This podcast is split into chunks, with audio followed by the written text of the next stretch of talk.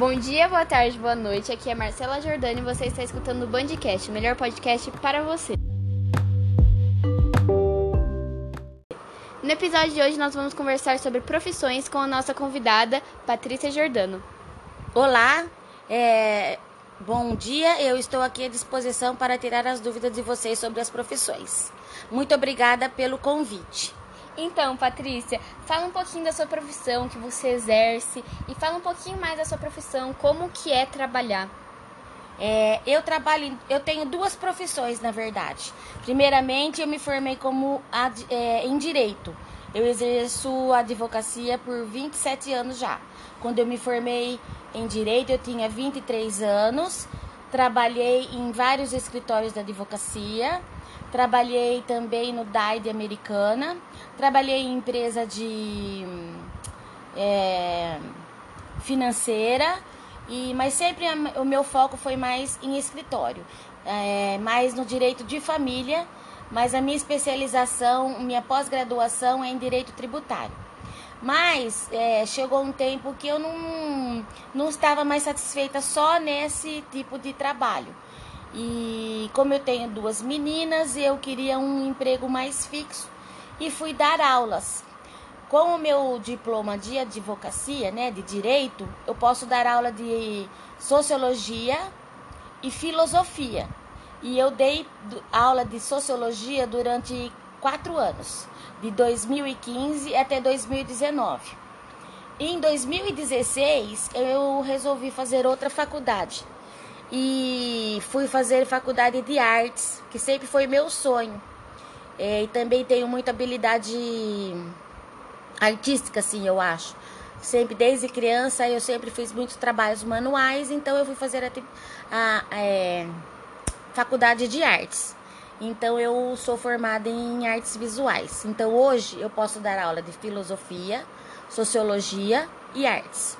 Mas atualmente eu dou aula é, no ensino público né, do estado de São Paulo.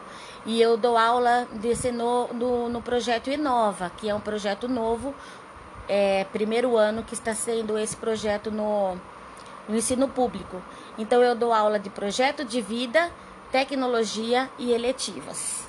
O que é mais é, explica um pouco pra gente o que é projeto de vida, eletivas e tecnologia. Projeto de vida, a gente trabalha com o aluno para ele planejar o que ele quer fazer é, futuramente com, com a vida dele mesmo, é, tanto profissional como é, emocional. Então a gente trabalha a, as habilidades socioemocionais. Então a gente faz um plano de vida, um plano de ação para para que ele vai seguir após sair da escola. Porque sem planejamento a gente não chega em lugar nenhum. Não adianta a gente ter só sonhos. A gente tem que ter planejamento. Então, o projeto de vida é esse: é um projeto. Projeto de vida. O que você planeja para o futuro.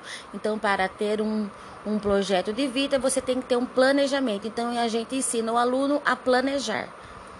Ou a tecnologia é o que a palavra diz mesmo. A gente trabalha com a tecnologia, mas não é tecnologia assim, a gente não ensina a programar, não. A gente tem os temas tecnologia, que são usados na tecnologia que a gente dá aos alunos, por exemplo, fake news, cyberbullying.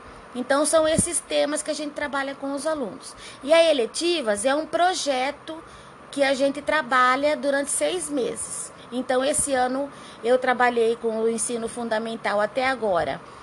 É, com o ensino fundamental eu estou trabalhando é, o Estatuto da Criança e do Adolescente e com o ensino médio eu estou trabalhando é, construção histórica dos direitos humanos. Então é isso. No final das eletivas, eles têm que apresentar o projeto, assim, por exemplo, apresentar para a classe toda, apresentar para a escola toda. Mas como nós estamos na pandemia, então eles vão apresentar de forma remota. Então, Patrícia, você comentou que você fez uma faculdade depois. Como você conseguiu conciliar a sua faculdade com o emprego, com, com suas filhas no geral? Ah, não foi fácil. Foi bem difícil. Mas a minha faculdade que eu fiz foi de forma EAD, né? Ensino à distância. Eu estudava é, de forma online todos os dias, fazia os trabalhos geralmente de finais de semana ou à noite, mas é bem complicado, bem trabalhoso. Então, eu indico aos, aos jovens, aos as pessoas que querem ter um estudo, que façam isso enquanto são jovens, enquanto não tem uma família, porque é bem complicado estudar depois que a gente já tem mais uma idade. Mas não é empecilho. Se a gente quer, a gente faz. Inclusive, ano que vem vou fazer outra faculdade, se Deus quiser. E Deus quer. E vai ser de história. Então, Patrícia, você, como você consegue conciliar as duas profissões? Bem, é assim, eu dou aula mais da parte da manhã. No ensino público eu dou aula na parte da manhã e assim, poucas vezes eu dou aula na parte da tarde. Agora com a pandemia eu tô dando aula online, né? Então, é, tá mais fácil. E no escritório eu vou na parte da tarde. Então eu trabalho de manhã no ensino e à tarde na, na advocacia. Porque as audiências geralmente elas são todas à tarde. E os clientes que eu tenho da, da advocacia eu marco à tarde. Então é assim. É meio complicado, mas a gente se organizando dá certinho. Então, qual é a maior dificuldade que você vê em cada profissão? Que é o maior empecilho em cada profissão? É, eu acho a maior dificuldade na educação é falta de investimento do governo, porque nós trabalhamos é por amor mesmo. Inclusive, é, por exemplo, agora na pandemia, eu estou falando muito da pandemia porque é o que está acontecendo agora no momento. Na pandemia, eu estou trabalhando em casa, certo? Mas eu estou trabalhando com o meu computador, com a minha internet, com meus, com os meus é, utensílios, certo? E não tenho nada do governo, é feito por mim.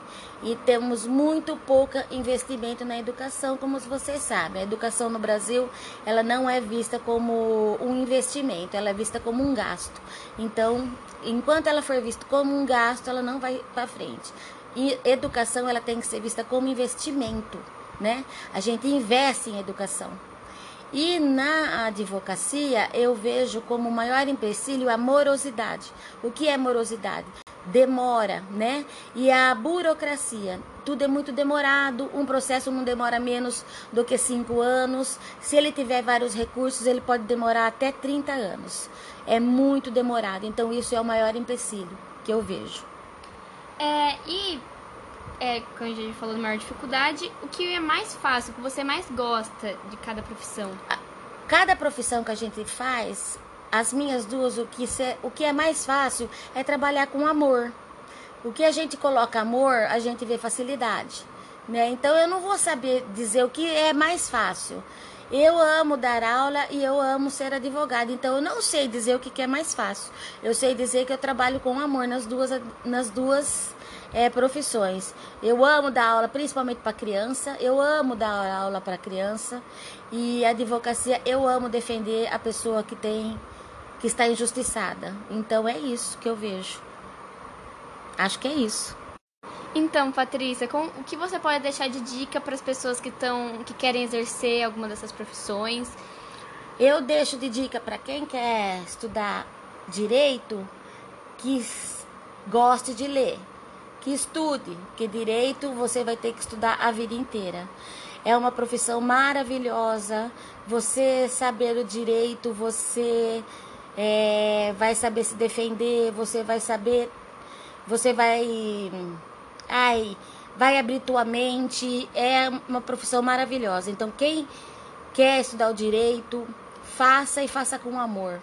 Não precisa ser advogado, você pode ser juiz, você pode ser promotor, você pode ser defensor público, você pode ser delegado, você pode ser escrevente, você pode ter um leque enorme de profissões. Fiscal de rendas, fiscal da receita, é muito é muito amplo a diversidade de profissões que você pode exercer a partir do direito e não tenham vergonha e nem tenham receio de ser professor.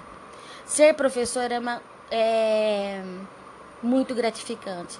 Pode não ser gratificante financeiramente, mas é muito gratificante emocionalmente.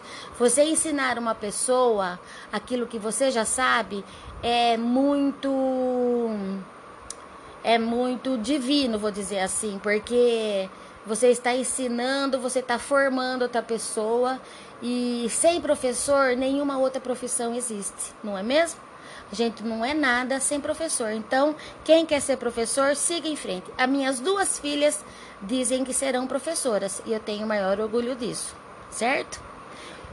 Muito obrigada por essa conversa, Patrícia, e muito obrigada para todos os ouvintes que nos escutaram até agora. Obrigada a vocês e podem contar comigo para outras entrevistas.